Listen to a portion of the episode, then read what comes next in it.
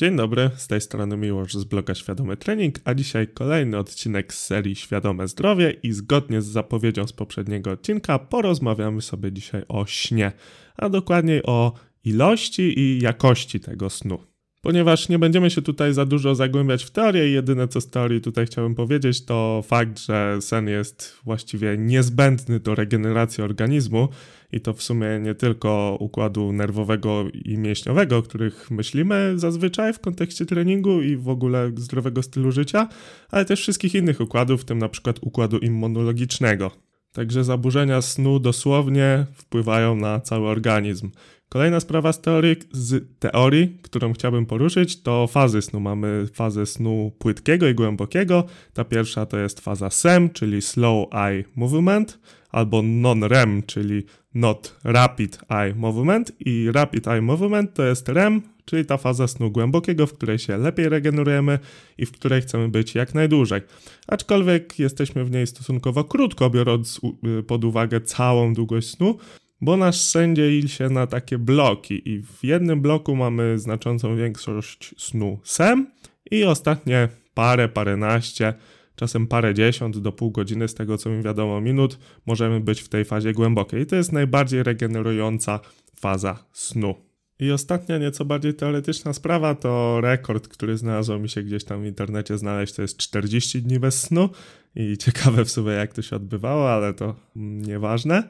A już po pierwszej dobie bez snu pojawiają się pierwsze zaburzenia i są przyrównywane do lekkiego spożycia alkoholu, czyli lekka agresja, zmęczenie, problem z koncentracją, a po 3-4 dniach już dochodzą do głosu takie rzeczy jak halucynacje, omamy, także nic przyjemnego, spać musimy i o ile jedna nieprzespana nocka zdrowia nam nie zrujnuje, o tyle e, po dwóch nieprzespanych nockach już może być ciekawie, a właściwie to nie ciekawie.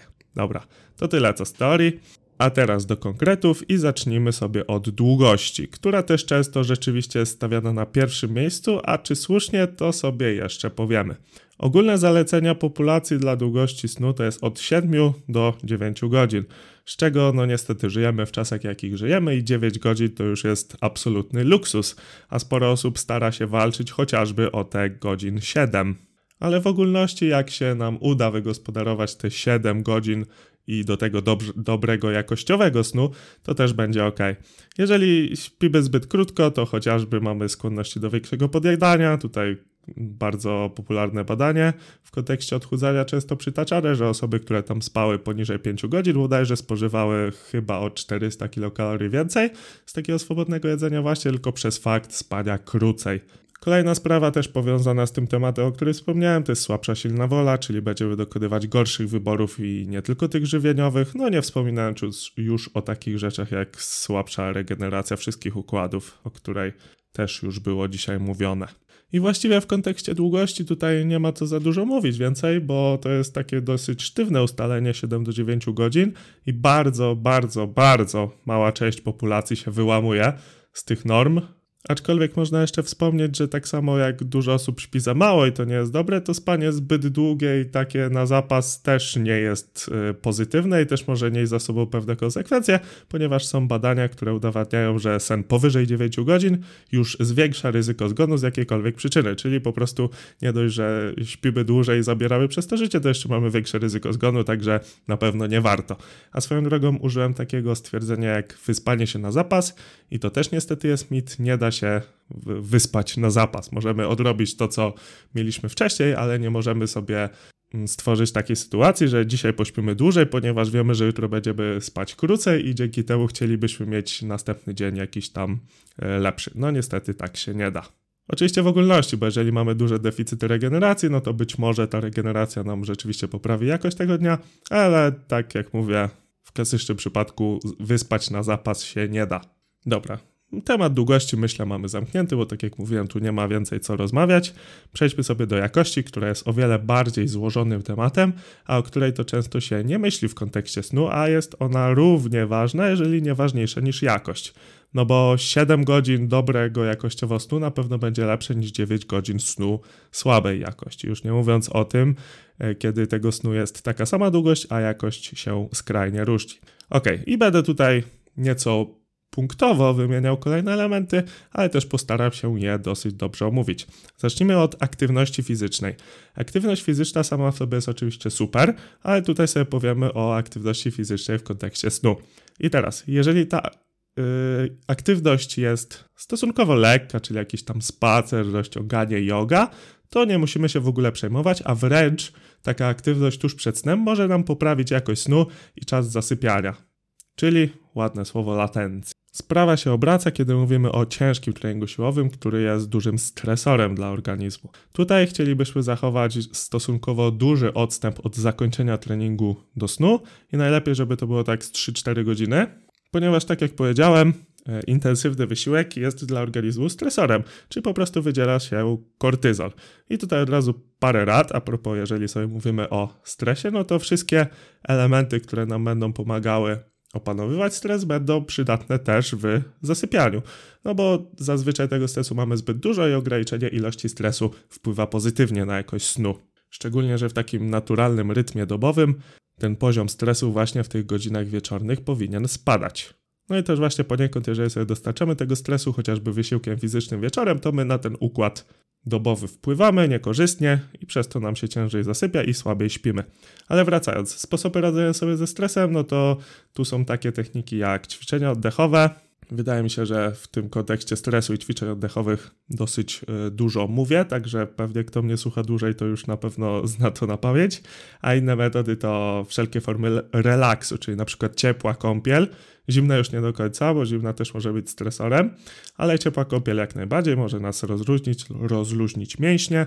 Inna kwestia to na przykład masaż jakiś, oczywiście też delikatny, nie za mocny, muzyka, medytacja, no i też kwestie dietetyczne mające związek ze stresem, czyli dieta bogata głównie w witaminy B, magnez, no i jeszcze na koniec ewentualnie, ewentualnie suplementy, czyli adaptogeny. Ale tutaj wiadomo, to jest tylko suplement, zresztą z adaptogenami, jak to z różnymi ziołami w kontekście suplementów e, różnie bywa, one różnie działają.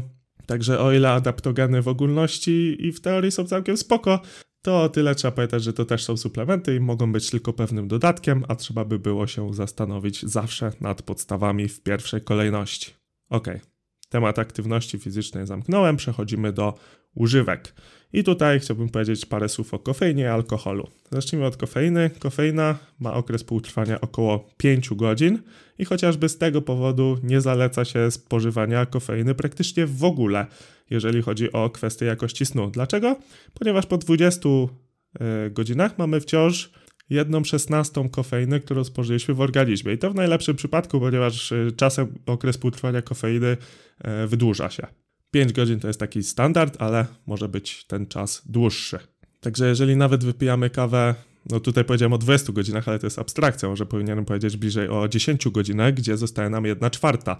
No i jeżeli na przykład wypijamy sobie kawę o 12, a idziemy spać o 22, no to mija 10 godzin i przyjmijmy, że taka kawa ma 200 mg kofeiny, no albo dwie kawy powiedzmy, no to idąc spać cały czas w organizmie mamy 1 czwartą z tego, czyli 50 mg kofeiny.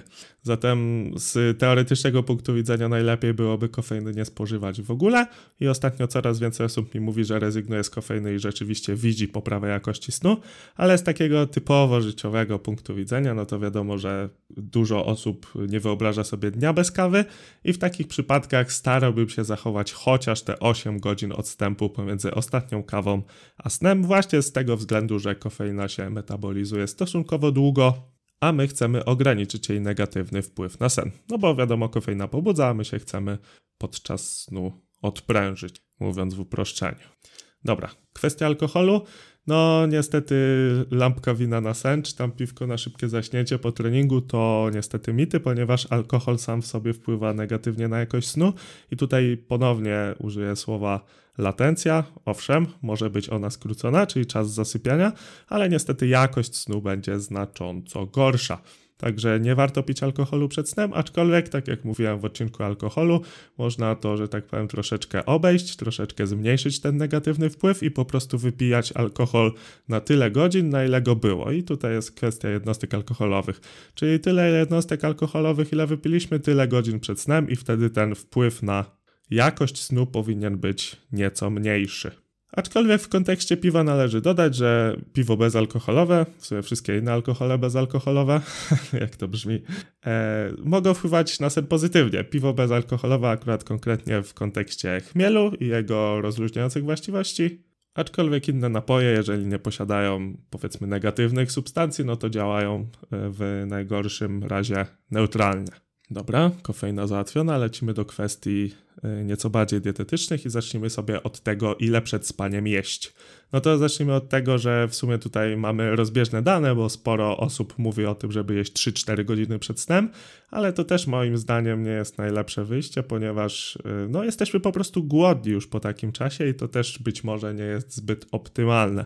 Dlatego takim zdroworozsądkowym podejściem moim zdaniem jest tak godzina do dwóch godzin przed snem, no i oczywiście nie chcemy, żeby to było jakieś bardzo ciężko strawne. Z produktów dietetycznych, które mogą nam pomóc zasnąć, to klasykiem kiwi wiśnie, ale też takie produkty, które mają dużo tryptofanu.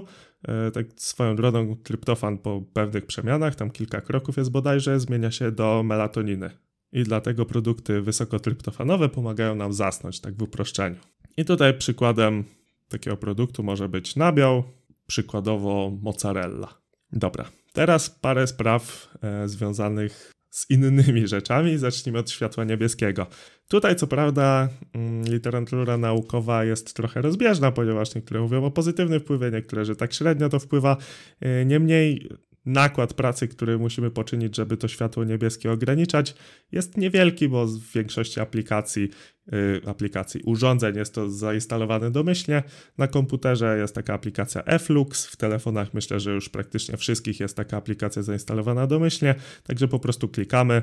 I dzięki temu mamy tego światła niebieskiego mniej. Fajnie by było na parę godzin przed snem ograniczyć to światło niebieskie. Ja osobiście korzystam z funkcji, która ogranicza mi to światło cały dzień i już się przyzwyczaiłem do tych kolorów, także nie widzę negatywów, a czy to mi pomogło lepiej spać, to ciężko mi powiedzieć. Aczkolwiek, tak jak mówię, nie zaszkodzi, może pomóc, wysiłek niewielki, także polecam. Kolejna sprawa to fakt, że powinniśmy dostosować nasz chronotyp do tego, jak śpimy. Czyli jeżeli jesteśmy takim skowronkiem, który lubi budzić się wcześniej, chodzić spać wcześniej, no to powinniśmy właśnie tak chodzić spać, a jeżeli jesteśmy taką sową, czyli chodzimy spać późno, wstajemy późno, no to powinniśmy spać właśnie w takich godzinach. Niemniej wiemy, jak to jest życie życiem. Jak ktoś jest sową, ale zaczyna pracę o siódmej, no to chcąc, nie chcąc, musi o tej szóstej czy tam którejś tam wcześniej wstać. Także fajnie było, ale wiemy, że życie życiem. Chociaż też będąc szczerym, to jeżeli mnie pamięć nie myli, to jest też sporo opracowań, które nieco obalają tezę chronotypów i stwierdzają, że można się przyzwyczaić do innych godzin i po jakimś czasie tego negatywnego wpływu na jakość snu nie ma. Niemniej ja jestem typem sowy i zaczyna pracę o siódmej, no i wolałbym sobie zdecydowanie do tej dziewiątej pospać. Także jak zawsze badania badaniami, opracowania opracowaniami, ale doświadczenie i to, co my czujemy, też jest ważne. Dobra, kolejna sprawa, regularność. No tutaj myślę, że nie muszę nikogo przekonywać, szczególnie to jest widoczne w kontekście osób, które pracują zmianowo. U nich ta regularność niestety nie występuje i też oni często się skarżą na kłopoty ze snem. Kolejnymi aspektami to cisza i ciemność. Chcemy mieć dosłownie jak najciemniej i jak najciszej.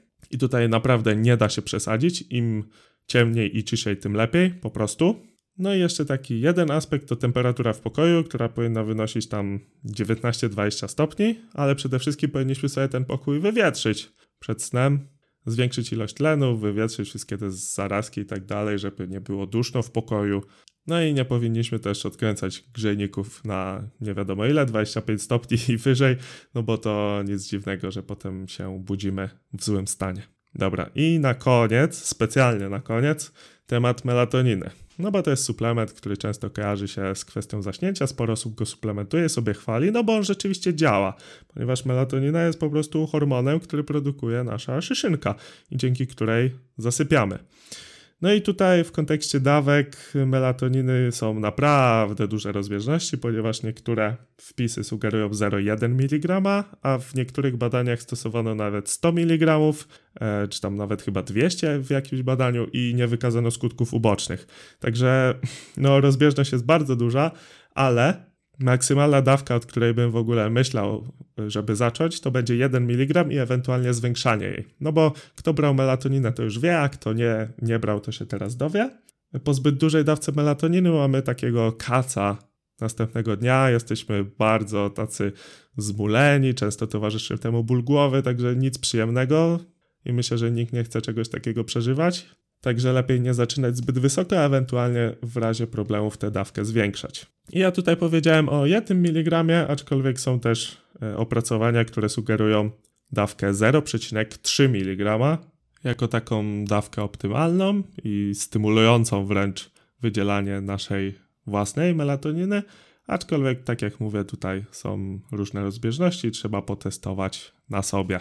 Tutaj jeszcze a propos właśnie wspierania wydzielania, to melatonina nie wykazuje sprzężenia zwrotnego ujemnego, czyli jeżeli bierzemy melatoninę, to nie jest tak, że blokujemy sobie szyszynkę i nagle ona przestaje tę melatoninę wydzielać, jak się dzieje na przykład w przypadku testosteronu i jąder. Więc w tym kontekście nie musimy przejmować się wysokimi dawkami, jednak nie warto takich stosować. Okej, okay. i to wszystko, co dzisiaj dla Ciebie miałem. I na koniec klasycznie zachęcam Cię do podzielenia się tym odcinkiem z innymi, a jeżeli cenisz to, co robię, do postawienia mi wirtualnej kawy. Możesz to zrobić pod adresem świadomytrening.pl kawa. Jeżeli masz jakiekolwiek pytania, napisz do mnie na Instagramie lub pod adres kontakt małpa świadomytrening.pl. Wszystkie adresy oczywiście bez polskich znaków, czyli przez S. Mówił Miłosz Szkudlarek i słyszymy się w następnym podcaście. Dzięki.